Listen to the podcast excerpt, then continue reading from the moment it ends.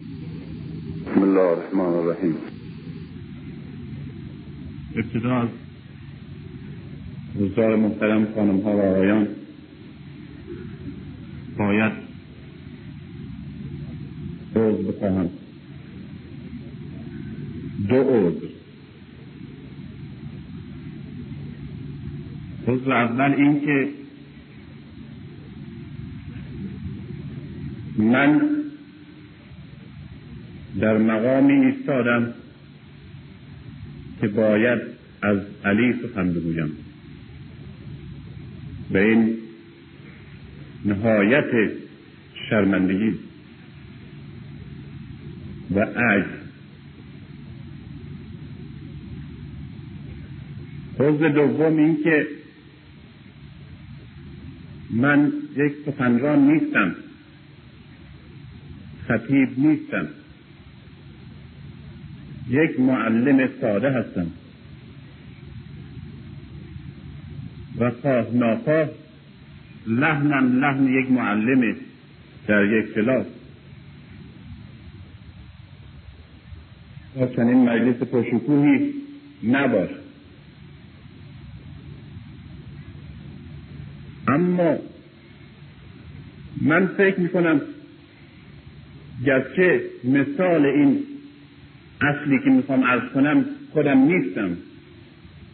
اما فکر می‌کنم که ما بیش از هر چیز به تعلیم نیازمندیم و حتی پیش از تبلیغ به تعلیم. به معرفت آشنایی علمی نیازمندیم.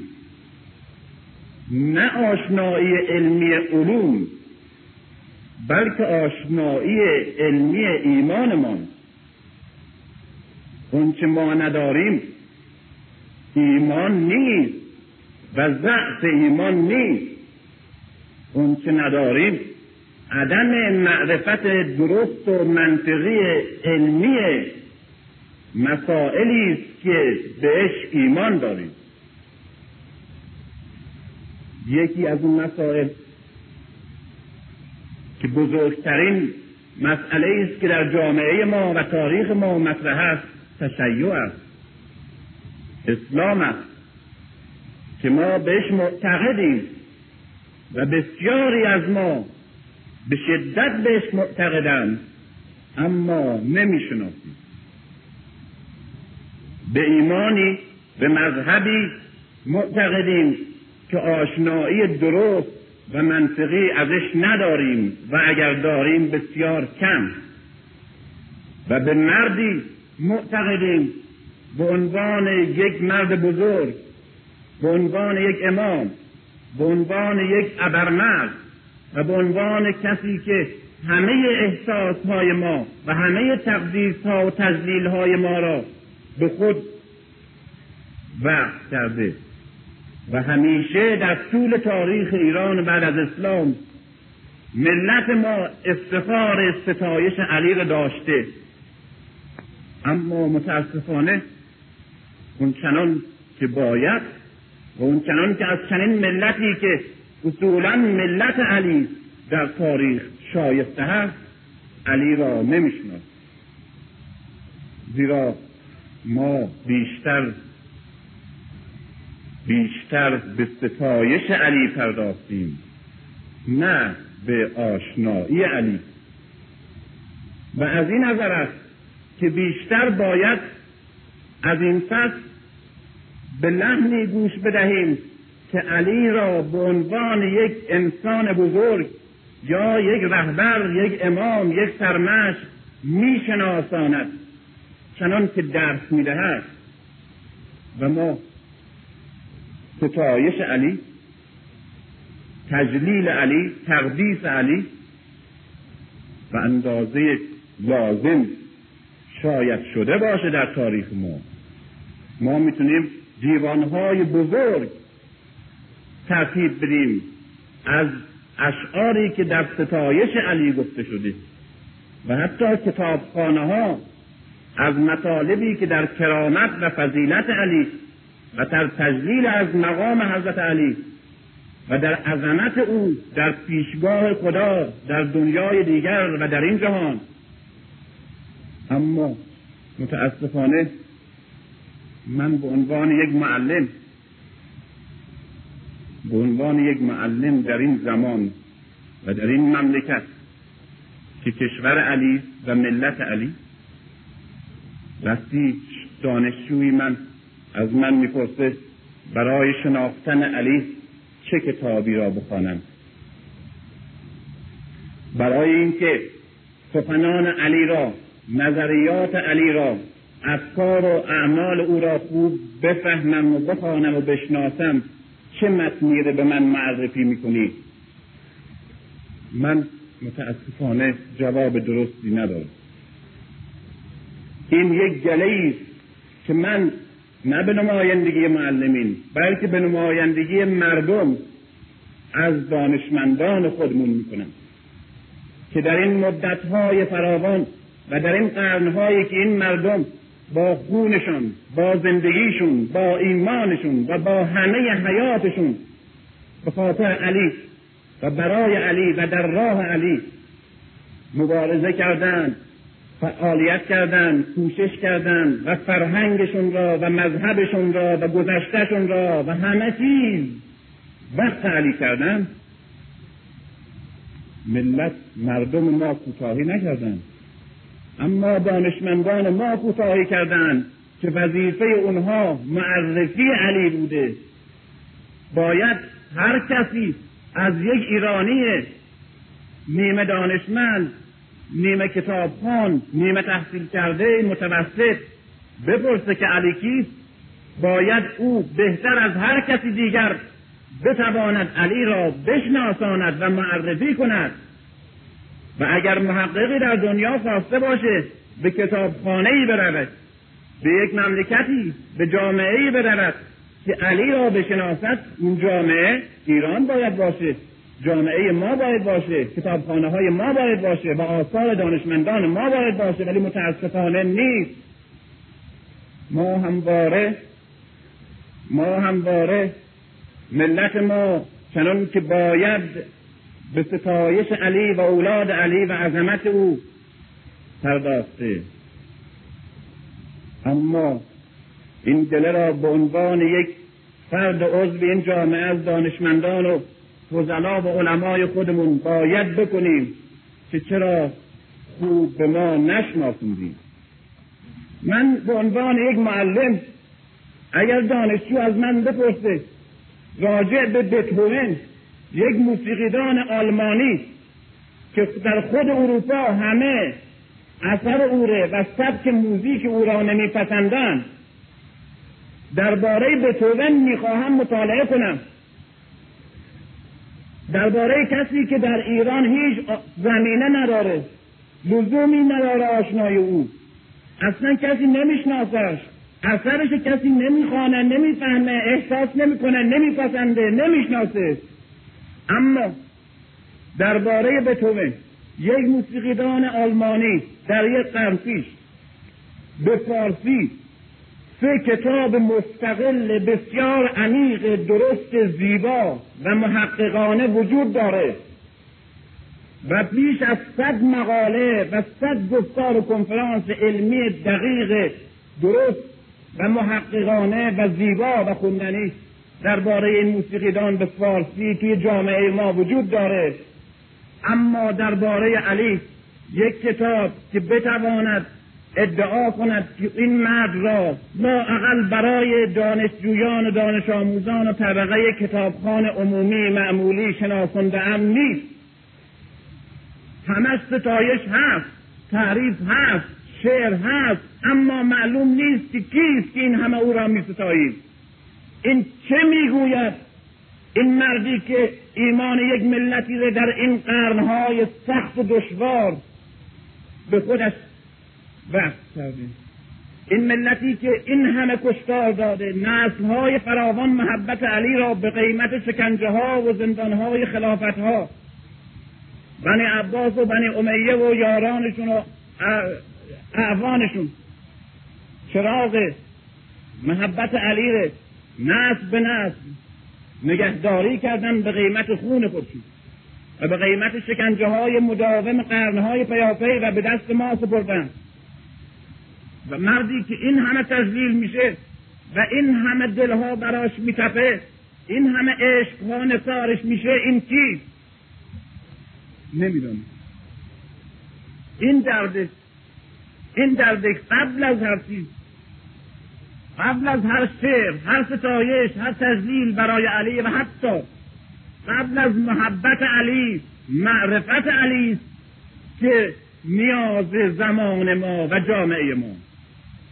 محبت بی معرفت بی ارزشه اینجور معرفت ها اینجور محبت ها در بین همه ملت ها نسبت به معبودشون نسبت به پیغمبرشون نسبت به قهرمانانشون مقدساتشون هست و هیچ ارزشی نداره. معرفت است که با ارزشه علی اگر یک رهبره یک امامه یک نجات بخشه مکتب او اگر روح یک جامعه هست اگر راه یک جامعه هست اگر نشان دهنده مقصد و حیات و تمدن در یک ملتی هست آشنایی مکتب او و آشنایی شخصیت او. نه محبت تنها نسبت به کسی که نمی‌شناسیم چه ثمری می‌تواند داشت؟ اگر ثمری می داشت محبت تنها بدون آشنایی ما باید به نتایج بزرگ می رسیدیم زیرا امکان ندارد جامعه ملتی علی را بشناسد مظهر علی را بفهمد و بداند و از پسترین و محرومترین و شکنج آمیزترین و سختی های بسیار زمان و محرومیت های فراوانی که جامعه های عقب مونده دارند رنج ببرید اگر می‌بینیم پیرو علی کسی که برای علی عشق میریزه و کسی که در قلبش موج می‌زنه محبت علی می‌بینیم سرنوشتش سرنوشت جامعهش سرنوشت خوبی نیست. دردناکه. معلومه که علی رو نمی‌شناسه. معلومه که تشیع را نمی‌شناسد گرچه شیعه است گرچه علی شناس که نه علی پرسته ولی مفید نیست. زیرا علی را که نمی‌شناسیم خواهش می‌کنم به این جمله دقت بفرمایید. علی را که ما نمی‌شناسیم محبتش مساوی با محبت همه ملت های دیگه نسبت به هر کسی دیگر علی که معلوم نیست کیست چه می‌خواهد چگونه کسی؟ تشیعی که معلوم نیست اصول چیست هدفش چیست خصوصیتش چیست راهش چیست؟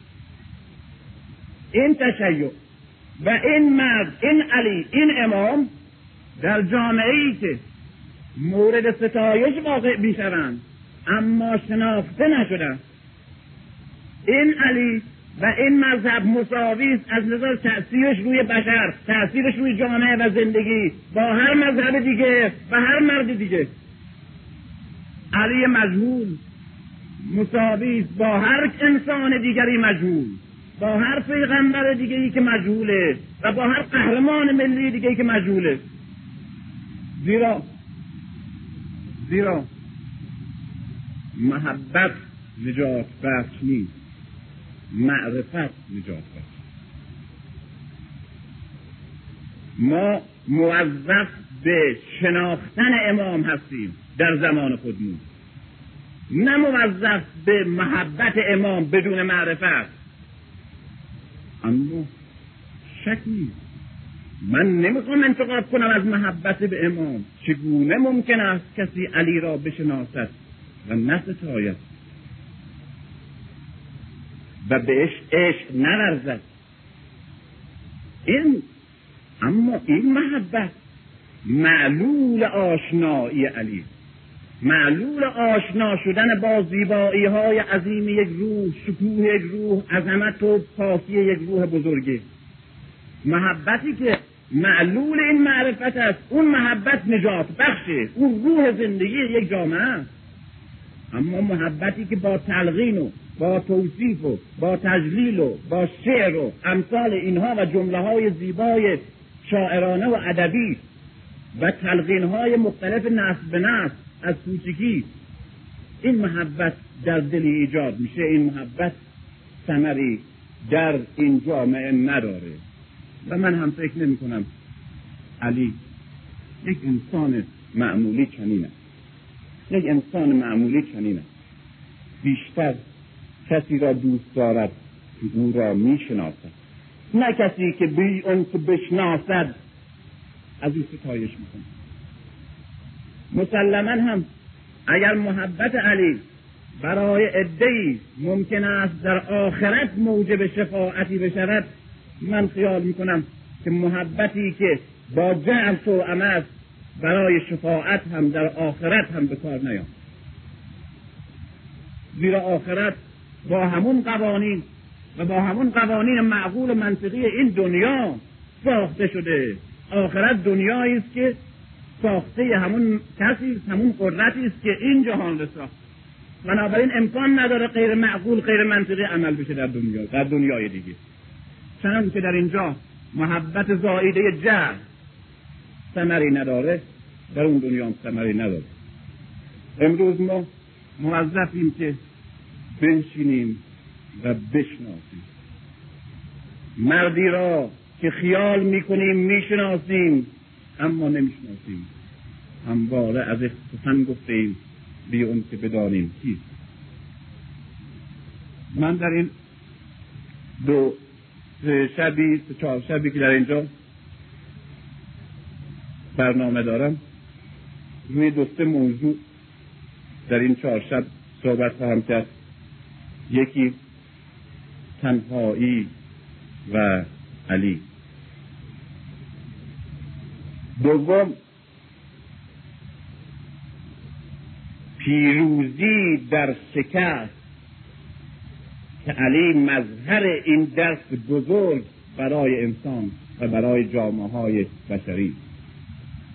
ما همیشه پیروزی را در پیروزی می‌دیدیم و می‌شناسیم و این همه می‌شناسند.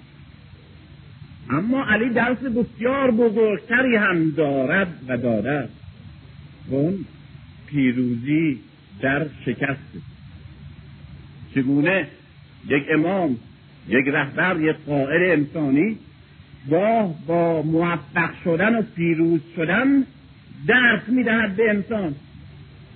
گاه با شکست را پذیرفتن درس می‌دهد.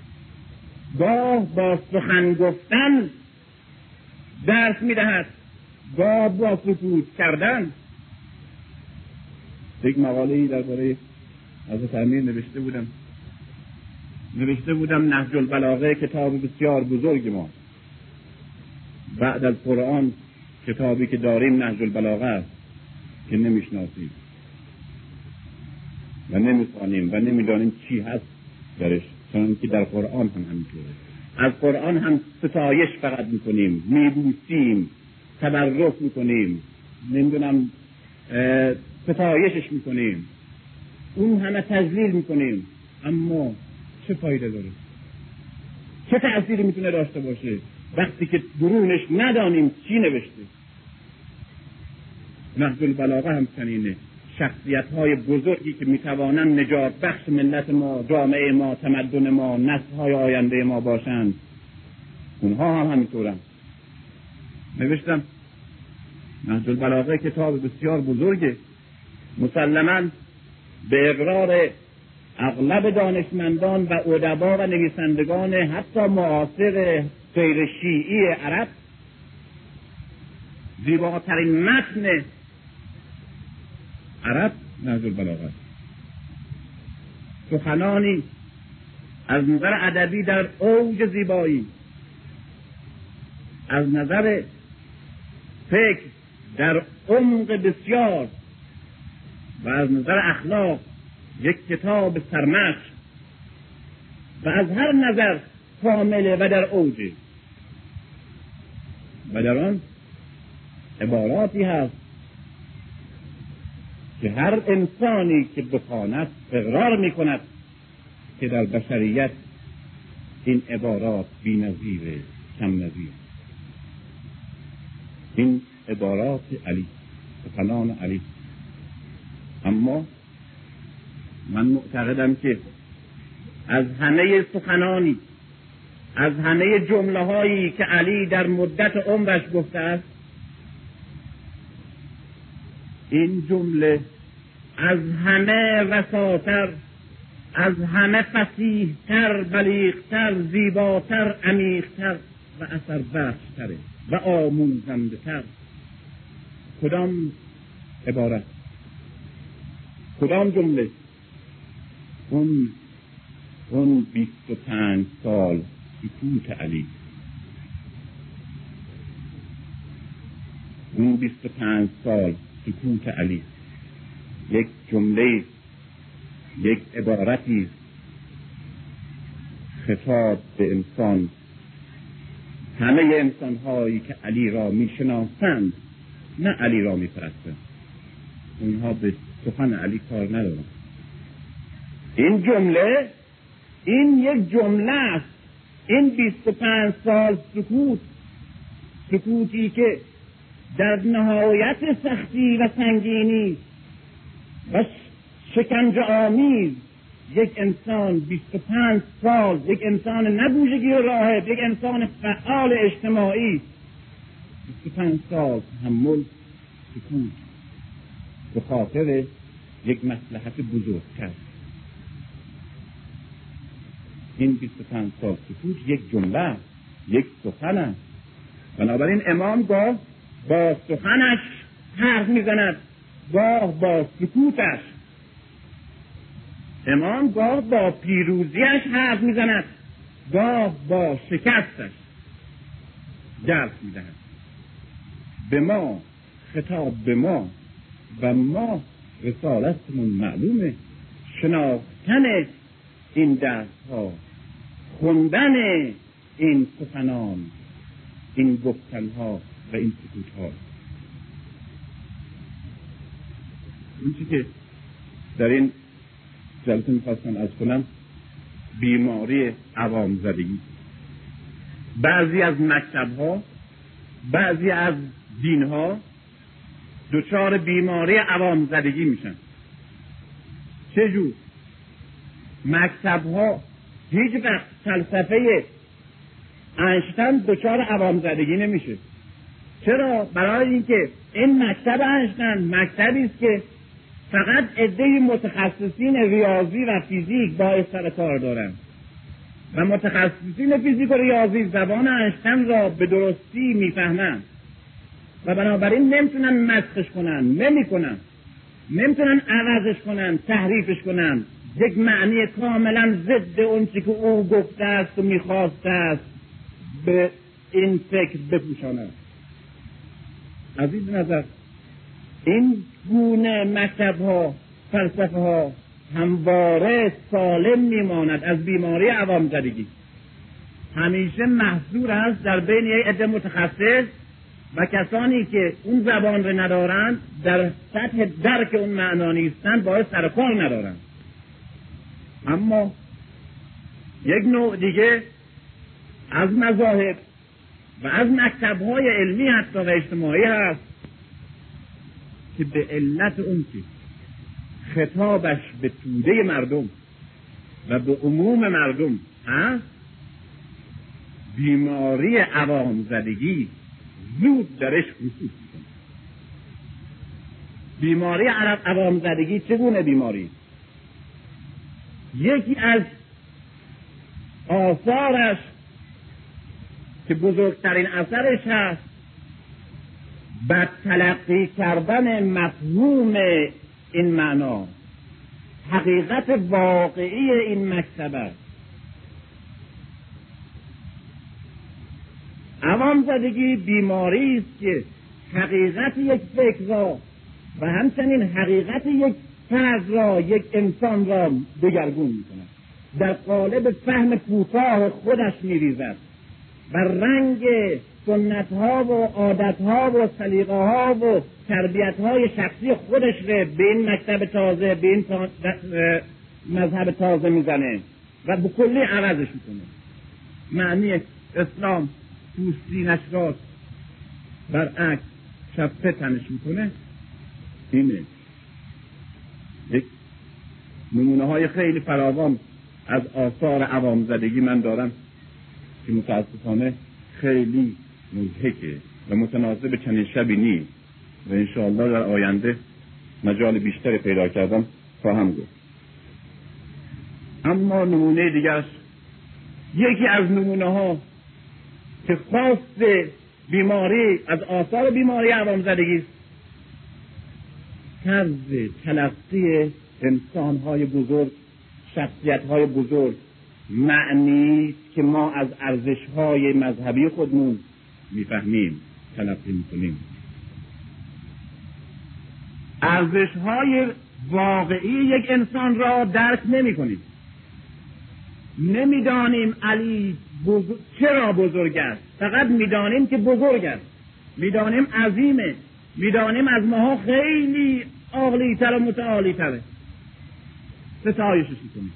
میپرستیم و بهش عشق اما چرا بزرگ است چه بزرگی ها دارد و چه فضیلت ها نمی‌شناسیم بر اساس ملاکی که خود علی میده و مکتب علی میده او را تحلیل نمی کنیم او را ارزیابی نمی کنیم چون اون ملاک ها رو نمی‌شناسیم. بر اساس سنت قدیمی خودمون و روحی که توی جامعهمون نصب به به ما به ارث رسیده علیه و مکتبش رو می‌شناسیم. یکی از اونا یکی از اونا انحصار فضائل علی یاران علی پیغمبر اسلام شخصیت های بزرگ و تربیت شدگان برجسته اسلام است. انحصار فضائل اینها در کرامات معجزات و کارهای خارق العاده چرا؟ چرا وقتی ما می‌خوام راجع به علی صحبت کنیم همه فضائلش به نادیده می‌گیریم چون نمی‌شناسیم تشخیص نمیدیم. و فقط دنبال معجزاتش میدیم کرامتهاش. کارهایی که ماها عاجزیم از انجامش. اون چی که عادی نیست. یه قانون علمی رو نقض می‌کنه. یک بچه کوچکه این یک اسیر وارد مدینه میشه. حمله می‌کنه. بعد این بچه کوچک که توی قنداقه دستاش در میاره و اسیر میدرانه. پس علی بزرگه. پس علی بزرگه. من نمی‌خوام بگم چنین چیزی نیست. میگم هست. اما میگین او امام توست. یعنی من اگر ازش پیروی بکنم من نجات پیدا می‌کنم. میگیم او رهبر ما یعنی این جامعه ما اگر دنبال علی بره جامعه آزاد و متمدن و مترقی خواهد داشت. علی کیست؟ کسی که در کوچکی توی قنداق از ایران میدراند از وسط. بسیار خوب. این خیلی کار بزرگیه. اما چه جور میشه از چنین مردی من پیروی بکنم و نجات پیدا کنم؟ چه جور جامعه من از کسی که چنین کار درخشان محیر العقول رو انجام میده پیروی بکنه و بعد متمدن میشه. چه جور؟ من نمی‌دونم چه جور. علی روز یک مرتبه چنین معجزه ای کرده و می‌کنه. و من چه جور بستایم او را تا واقعا از پیروی علی و از مظهر علی استفاده کنم. جامعه جامعه مترقی بشه. انسان ترقی کنه. انسان پیش بره به پیروی از علی. چه جور میشه؟ اما چرا این چنین کار می‌کنن؟ زیرا در طول هزاران سال در طول هزاران سال بینش مذهبی بشر معتقد بوده که این دنیای خاکی که ما انسان ها روز زندگی می‌کنیم پست پایینه از همه پایین تره بعد از این دنیا افلاک مختلفیه بالاتر از این زمین. این افلاک به طرف آسمون هرچه بالاتر میره جنسش عالیتر و متعالیتر و بهتر میشه. تا از اونجاها که میگذره به عالم فرشتگان می‌رسه که عالم بالاتر از زمین نه بالاتر از انسانه. از عالم فرشتگان که میگذره به عالم خدایان و یا خدا می‌رسد. این طرز سلسله مراتبی است که ما از نظر ارزش های بزرگ انسانی و موافق انسانی در دنیا قائل بودیم در طول تاریخ بشر در همه مذاهب. بنابراین انسان در پسترین مرحله قرار داره. بعد فرشتگان هم بعد خدا و خدایان. همین طرز فکر همین بینش وارد اسلام میشه. و بعد علی را و اسلام را که درست ارزیابی برعکسی کردن. این دستگاه ارزشوار ارزیابی کاملا انقلابی فرو ریختن. به هم ریختن. بهش معتقد نیستن. ما خود اسلام ره و خود رهبران اسلام متفکران بنیانگذاران این مذهب و این, این دین ره با همین بینش ضد اسلامی میسنجیم. تحلیل می‌کنیم. نمره بهشون میدیم و بعد میپرستیم و میستاییمشون و بعد فایده هم نداره. و بعد فایده نداره این یکی از استادان من آقای گورویچ جامعه شناس معروفیه. می‌گفت که من هفتاد سال هفتاد سال در جامعه شناسی کارم مبارزه خستگی ناپذیر با مکتب استروکتورالیست بوده. یک مکتبی در جامعه شناسی. میگه من هفتاد سال همیشه با این مکتب مبارزه کردم. توی کتاب لاروس باز کردم شهر حال من نوشته نوشته آقای گرویش یکی از بزرگترین بنیانگذاران استروکتورالیست در جامعه شناسی است. این نتیجه کار بعد زیر اون هر چیزی که از گروگیش تعریف بکنه ستایش کنه که این نابغه بزرگ بزرگترین جامعه شناس عالمه باید دیگه فایده ای نداره دیگه. دیگه فایده نداره مثلا چیز دیگه داره میگه. در فلسفه خلقت اسلام خلقت انسان می‌بینیم خداوند با این صراحت یک مجلس امتحان بزرگ ترتیب میده امانت گذاشته بر زمین و آسمان و بر کوها و بر فرشتگان و حتی فرشتگان مقرب عرضه می‌کنه. همه عاجزن از پذیرفتن. بعد انسان برمیگیره.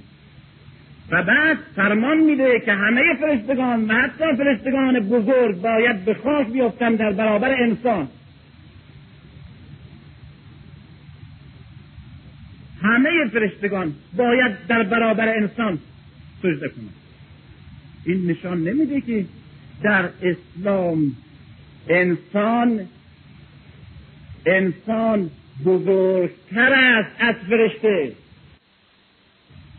مقام آدم مقام بشریت مقام انسانیت اعلا و اشرف است از مقام فرشته و حتی فرشتگان مقرب. اما ما بنابراین اگر بخوام اسلامی بیاندیشیم اگر بخوام علی به عنوان یک مسلمان که درباره امامش حرف می‌زند دربارش حرف بزنیم اگر یک بینش اسلامی بخواد راجع به علی سخن دیگه خود میره دنبال فضائل علی که خاص انسان متعالی انسانی که مسجود ملائکه زیرا انسانی که مسجود ملائکه از ملائک مقربتره از ملائک بالاتر و برتره در اسلام. اما ما این دست نداریم. این بینش هنوز وارد ذهنمون نشده.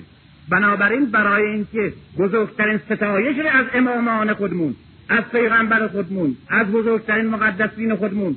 بکنیم صفات فرشتهای بهشون منصوب می‌کنیم.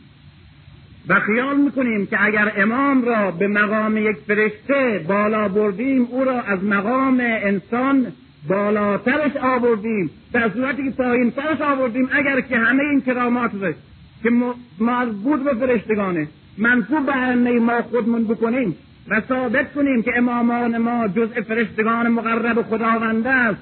از نظر قرآن مقام ائمه از آدم و از انسان پایینتر آوردیم. فضیلت پیغمبر اسلام در این نیست که سایه نداره. زیرا ارواح سایه ندارن.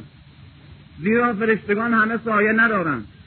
بسیاری از موجودات هستند موجودات غیبی که سایه ندارم این فضیلتی برای پیغمبر اسلام نیست. چنان کاری چنان قهرمانی برای علی فضیلت نیست. زیرا اگر همچنان کراماتی در علی باشه علی به مقام فرشتگان می‌رسه. اما علی از مقام فرشتگان بالاتره. علی همون آدمی است که مسجود ملائکه. بنابراین توش در علی در شخصیت او باید ارزش های انسانی رو بجوییم نه ارزش های فرشته ولی بینش ما بینش اسلامی نیست که علی را بفهمه. یک بینش مذهبی قبل از اسلامی و با همون نگاه علی را می‌شناسیم. اینه که از علی از از رهبرانمون فرشتگانی ساختیم که به کار رهبری ما نمی آیم زیرا از فرشته نمی شود پیروی کرد و فرشته نمی تواند جامعه بشری را نجات بدهد. انسان متعالی است که می تواند انسان را نجات بده. و انسان متعالی علی اما ارزش های انسانی علی چیه؟ اون که اون که تا کنون شاید اونچنان که باید دربارش طرح نشده مسئله تنهایی علی. تنهایی علی. اصولا انسان یک موجود تنها. انسان یک موجود تنها. در تمام در تمام قصه ها در تمام اساطیر انسانی در تمام مذاهب بشری در طول تاریخ به انواع گوناگون زبانهای گوناگون بیان شده است که رنج انسان تنهاییشه در این عالم. این تنهایی چرا؟ ریکرون میگه که تنهایی زاییده عشق و بیگانگی. راست. کسی که عشق میورزد به یک معبود به یک معشوق. با همه چهره های دیگه بیگانه میشه و جز در آرزوی او نیست. خود به خود وقتی که او نیست تنها میمانه دوم بیگانگی. کسی که با افراد اشیا اجزاء پیرامونش که او را احاطه کردهاند بیگانه است. متجانس نیست با اونها. در سطح اونها نیست. با اونها تفاهمی هم همانند نداره تنها میمانه. احساس تنهایی انسان انسان به میزانی که به مرحله انسان بودن نزدیکتر می شود یعنی به مرحله که این موجود دو پا انسان تر است احساس تنهایی در او بیشتر. می‌بینیم اشخاصی که عمیقترند اشخاصی که دارای روح برجستهتر و ممتازتر هستند بیشتر رنج می‌برند از اون که توده مردم عموم مردم هوس روزمرهشونه و لذت عمومیشونه. می‌بینیم کسانی که به میزانی که روح اوج می‌گیره اندیشه تعالی پیدا می‌کنه از جامعه از زمان فاصله می‌گیره در جامعه و زمان تنها میمانه. در حال حتی نوابق رو اگر بخوانیم می‌بینیم یکی از صفات مشخص این نوابق تنهاییشون در زمان خودشون. در زمان خودشون مجهولن. در زمان خودشون قریبن. در وطن خودشون بیگانن و اونها اثرشون سخنشون و سطح اندیشه و هنرشون را در آینده می‌توانند بفهمند. در زمان خودش به میزانی که این از سطح عموم و زمان بالاتر میره و اوج می‌گیره تنهاتر میشه. در همه این فلسفه ها و مکتب ها انسان موجودی تنها از تنهایی رنج می‌بره. و به میزانی که این انسان انسانتر میشه تکامل بیشتر پیدا می‌کنه از اشتراکی در عواطف و احساسات ابتزال روزمره که حکومت می‌کنه بر جمع بر عام فاصله می‌گیره. مجهول تر میشه. یکی از عواملی که انسان را در جامعش تنها می‌گذاره بیگانه بودن او با اون که مردم همه می‌شناسند. تشنه موندن او در کنار جویبارهایی که مردم ازش میآشامند و لذت می‌برند. گرسنه موندن او بر سر سفرهای که همه خوب می‌خورند و خوب سیر می‌شوند.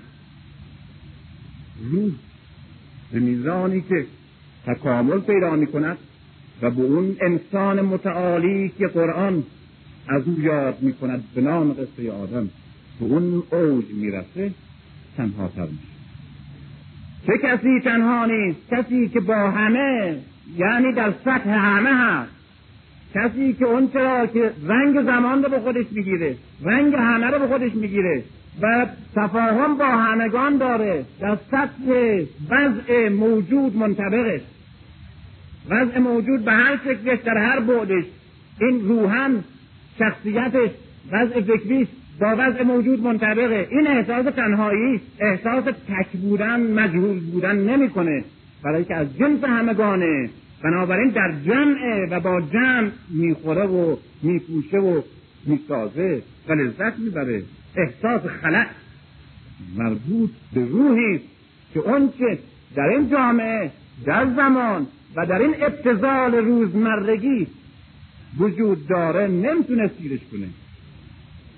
احساس گریز احساس تنهایی در جامعه در روی زمین و احساس عشق که اصل عمل این گریزه به طرف اون کسی که میپرستش.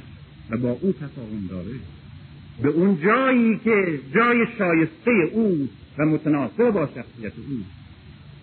احساس تنهایی و احساس عشق. این دو احساس در یک روح. به میزانی که این روح رشد پیدا می‌کنه قویتر و شدیدتر و رنجاورتر میشه. درد انسان انسان متعالی تنهایی و عشقی. و می‌بینیم در علی. افسوس که وقت نیست. و چقدر ترس و می‌بینیم در علی. در همون علی به همون میزانی که می‌شناسیم. همون علی که دائما ناله می‌کنه دائما فریاد می‌زنه دا سکوتش در داوره سخنش در داوره همون علی که عمری شمشیر زده جنگ ها کرده فداکاری ها کرده جامعه ای پی ریخته با قدرت و فداکاری و جهادش. و این جامعه به وجود آمده و این نهضت پیروز شده و بعد می‌بینه در میان جمع یاران تنها و بعد می‌بینیم نیمه شب خاموش مدینه رو ترک کنه اون همه یاران اون همه همرزمان اون همه سی سال چل سال با مسلمانان و اصحاب پیغمبر نشست و برخواست کردن با هم بزرگ شدن ها هیچ کدام تفاهم برای علی به وجود نیاورده. در سطح هیچ کدام از اونها نیست. می‌خواد دردش رو بگه. می‌خواد حرفش رو بگه. گوشی نیست. دلی نیست. تجانس نیست. از اون یسربی که این یسرب این شهر این جامعه به تمثیل او و به سخن او پیوسته شده هیچ آشنا نمی‌دونه و میاد نیمه نخلستان پیرامون شهر. اونجا در دل تاریکی. و حراسناک. و اطرافش نگاه می‌کنه که کسی متوجهش نشد. برای یک انسان بزرگ یکی از رنجها یکی از رنجها این است که او شخصیت او در قالب فکرهای کوتاه در برابر نگاه های پست و پلید و احساس او در روحهای بسیار آلوده و اندک و تنگ قرار میده چنین روحی در چنین حالی همیشه حراسناکه که این نگاه ها این فهم ها این روح ها او نفهمند او نبینند نشناسند. حراس علی از این است که از این مدینه بیگانه که در او تنها و در میان حتی اصحاب صدیق پیغمبر تنها کسی نشناسد. نبینش که علی دردمندی زیرا قول یکی از نویسندگان فرانسه روزها شیر نمینالد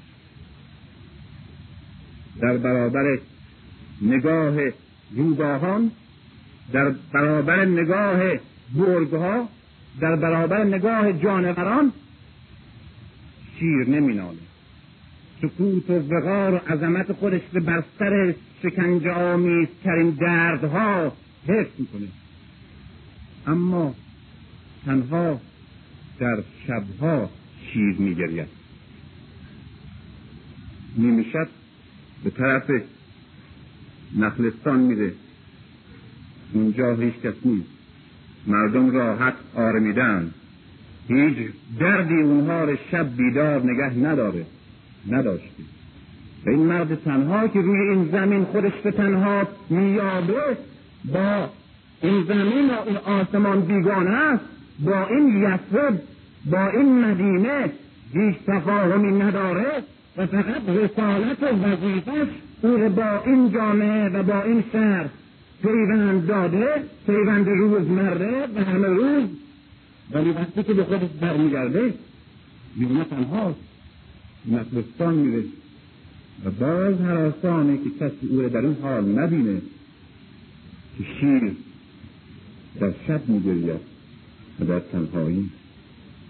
و باز برای اینکه ناله او ناله او به گوش هیچ فهم پلیدی و هیچ نگاه آلوده نرسه سر در حلقوم چاه فرو می کند و می این گریه از چیست افسوس که گریه او یک معما برای همه زیرا حتی شیعیان نمی‌دونن علی چرا میگرید از اینکه خلافتش قطع شده از اینکه صدک از دست رفته از اینکه چه کسی روی کار آمده از اینکه اون از مقامش از این اون حرفها نیست.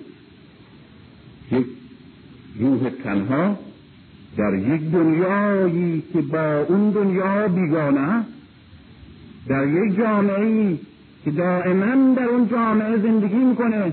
ولی در سطح جامعه به سطح اسلام قبائلی یارانش نتونسته خودش به پایین بیاره و با اون بند و بحث ها و با اون کشش ها و با اون خودخواهی ها و با اون سطح درکی که یاران پیغمبر از اسلام داشتن نتونسته خودش منطبق کنه تنها مونده و میناله اما علی همونطور که فلسفه ها همه میگن. به خاطر این که انسان تنها زیرا انسان تنها موجودی است که این حرفی که می‌زنم هم هم مذاهب بهش معتقدن هم مردی مانند سارت که اصولا به مذهبی و خدای معتقد نیست. انسان را یک بافته یک پارچه جدا بافته می‌بینی میدان همه موجودات را میگه یک جور ساخته شدن. اول ماهیتشون ساخته شده بعد وجودشون. اما انسان اول وجودش ساخته شده بعد ماهیت. پس پاس هم که به خدا معتقد نیست معتقد است که انسان یک عنصر کاملا ممتاز از عالم مادیه کاملا بیگانه است با این عالم مادی. و انسان هرچی از مرحله حیوانی که با طبیعت و با نیازهای غریزی که طبیعت بر او تحمیل کرده پیوند نزدیک داره دورتر میشه در طبیعت تنها تر میشه و گرسنهتر و تشنهتر. و علی یک انسان مطلقه. علی در طول تاریخ تنها انسانی است که در ابعاد مختلف و حتی متناقضی که در یک انسان جمع نمیشه. قهرمانه. هم مثل یک کارگر رسمی برجسته نمونه یک کارگر یک کارگر یک عمله نمونه سمبل یک کارگر کار می‌کنه. با دستش با پنجش با بازوش خاک می‌کنه. در اون سرزمین سوزان قنات می‌کنه. بدون ابزار بدون تکنیک. و هم مانند یک حکیم میاندیشه. و هم مانند یک عاشق بزرگ یک عارف بزرگ عشق میرزه عشق بزرگ. و هم مانند یک قهرمان شمشیر می‌زنه. و هم مانند یک سیاستمدار رهبری می‌کنه. و هم مانند یک معلم اخلاق مظهر سرمشق فضائل انسانی برای جامعه است. و هم یک پدر بزرگی. و هم یک دوست بسیار وفادار. بسیار وفادار. چنین انسانی در چنین سطحی معلومه که در دنیا تنها. چنین انسانی در جامعه خودش در برابر یاران همرزمش که عمری را در راه عقیدهی کار کردن با پیغمبر. صادقانه شمشیر زدن. مبارزه کردن. ایمان دارن به ایمان پیغمبر. اما در اوج ایمان و اخلاصشون خودخواهیشون به فراموش نکردند در اوج اعتقاد و ایمان و اخلاصشون به پیغمبر و به اسلام قبیله فراموش نکردند و در اوج اخلاصشون مقام ره نتونستن خداگاهانه یا لاقل ناخداگاهانه. از یاد ببرند و فقط اخلاص مطلق یک دست بشن مثل علی. در میان یارانش در اسلام کسانی که چل سال سی سال پنجاه سال با هم در یک فکر در یک راه بزرگ شدند کار کردند شمشیر زدند در میان اونها تنها.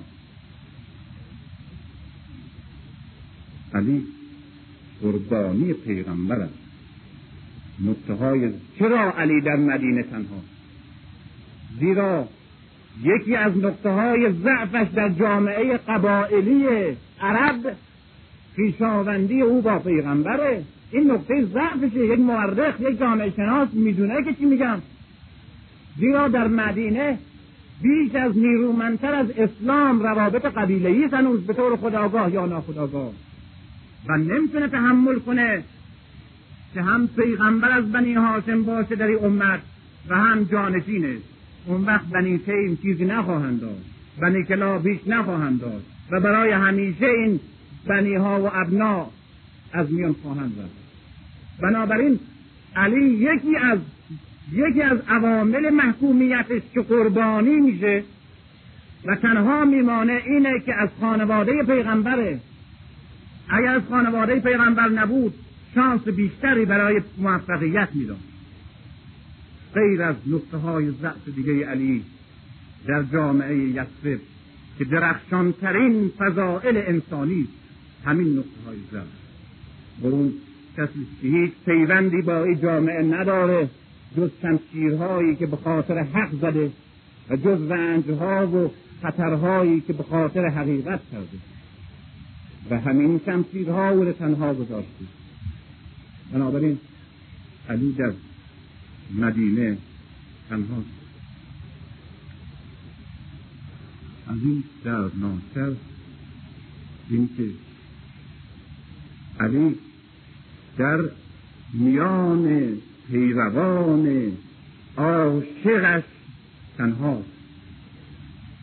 در میان امتش که همه عشق و احساس و همه فرهنگ و تاریخش را به علی سپرده است تنها.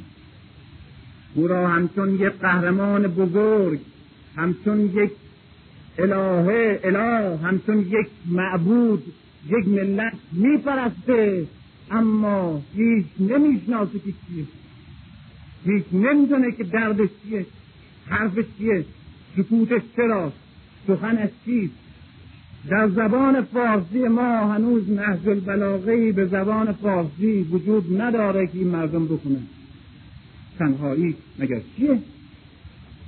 از یک تئاتر نویسی مانند برشت پنج تا از آثر از تئاترات به فارسی بسیار خوب الان ترجمه شده.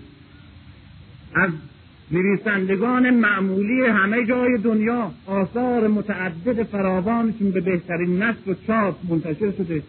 هنوز بعد از قرنها سخن علی به زبان فارسی که نسل ما بخواند و ببیند رهبرش چه می‌گوید و چه گفته است وجود نداره. هنوز ملتی که تمام هستیش را در عشق علی داده از علی کلمه درست خصوصیتی درست نمیشنید این است که علی در میان پیروانش هم تنها در میان امتی که او را می ستاید در حد پرستش و عشق. اما نمی شناسد این است که علی در تاریخ ما در میان ما در بهبوهه و در اوج ستایش هایی که می شود مجهول مونده اما آیا علی راضی تر نیست از این که از این پس او را به جای اینکه دردی را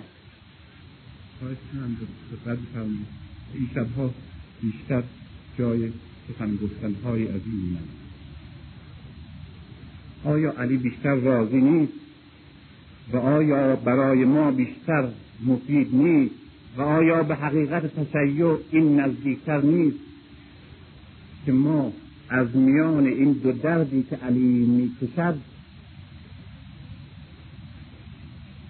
یک درد دردی که از زخم شمشیر ابن ملجم علی احساس می‌کنه در سرق سر.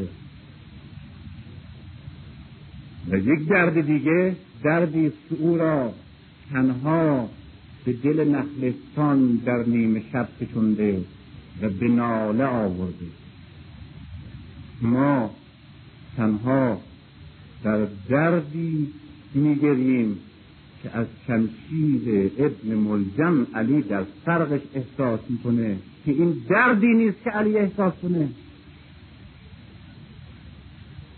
و دردی به چنان روحی که در آفرینش نمی گنجه به ناله آورده و این تنهایی که در این نخلستانهای خاموش در این دل شب در پیرامون مدینه تنها دردمند مینالد.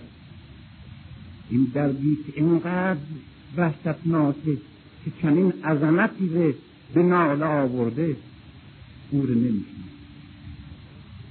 ما باید این درد رو بشناسیم نه اون درد که علی درد شمشیر رو احساس می‌کنه ولی ما درد علی رو احساس می‌کنیم.